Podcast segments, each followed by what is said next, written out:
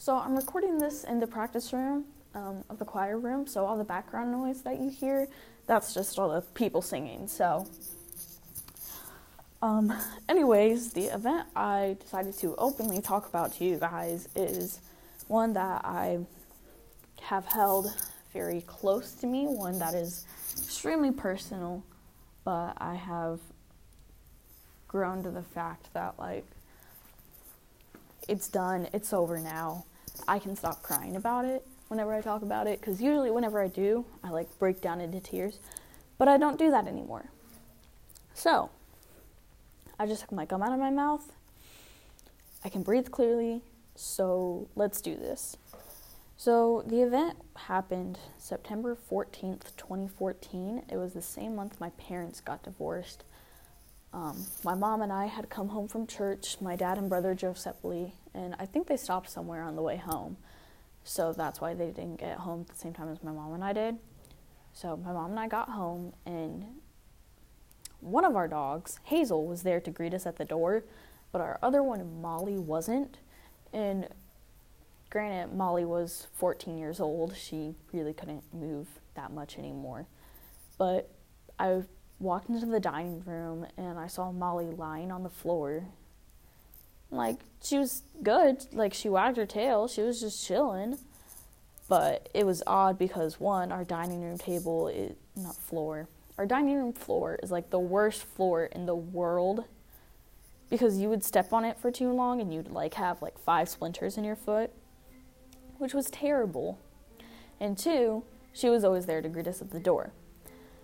But besides that, we had gone to see her, and like I sat down and I was like, "Sup, Molly? You good? You good, bro?" I started petting her, and like, yeah, she was she was loving it. She was just being a good girl. And then all of a sudden, like I reached her hip area on her like back legs and stuff, and I tapped it very slightly. The next thing I knew was like the only thing I could hear was like these blood curdling screams coming from Molly, and I was like, oh my god.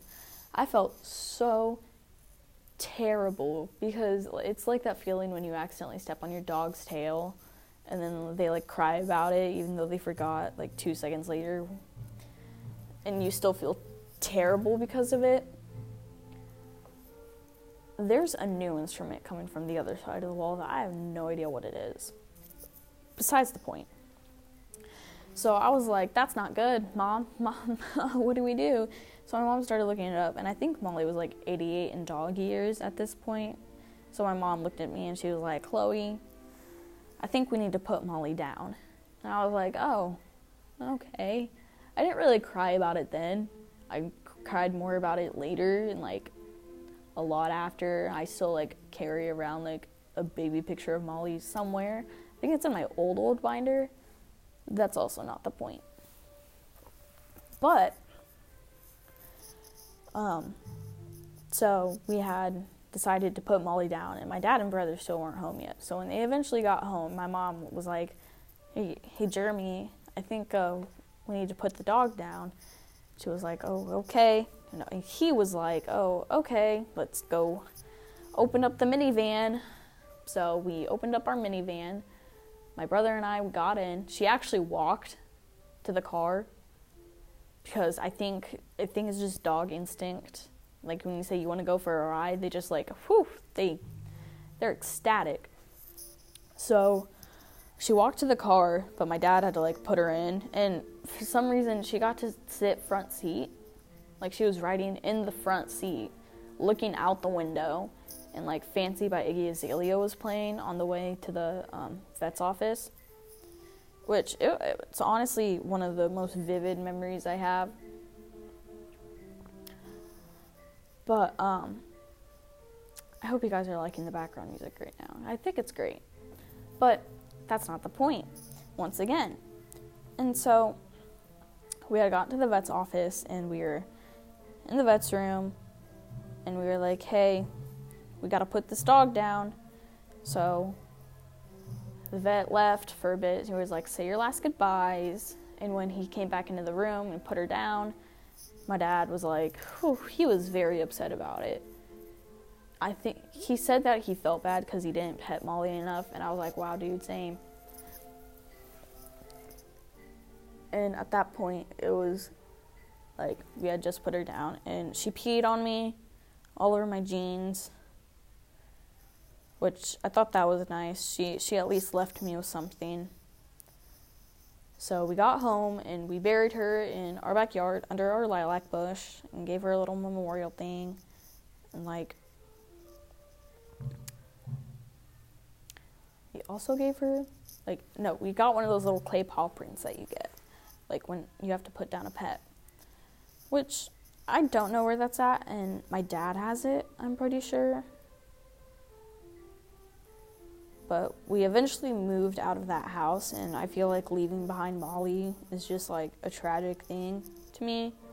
Because it was like, this is the pet that I grew up with until obviously she died, but she was there for like my brother and I both since we were little babies. And um, putting her down was just like saying goodbye to the giant chunk of my life and my parents uh, got divorced like right before that too. So that was also like wow i'm saying goodbye to majority of my entire life right then and there. But i feel like the reason why this is so important to me is because i care a lot about animals. Like i would throw myself in front of a bus if it were to save like a baby rabbit. And even though i would like never become a vet or anything because like I can't deal.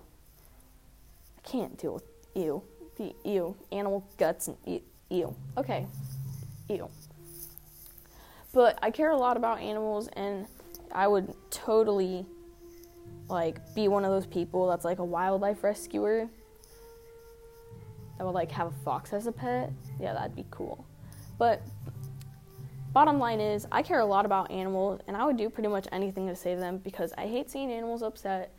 And this all started because I want to love and protect animals and give them a good life, like Molly had a good life. So, thanks for coming to my TED Talk.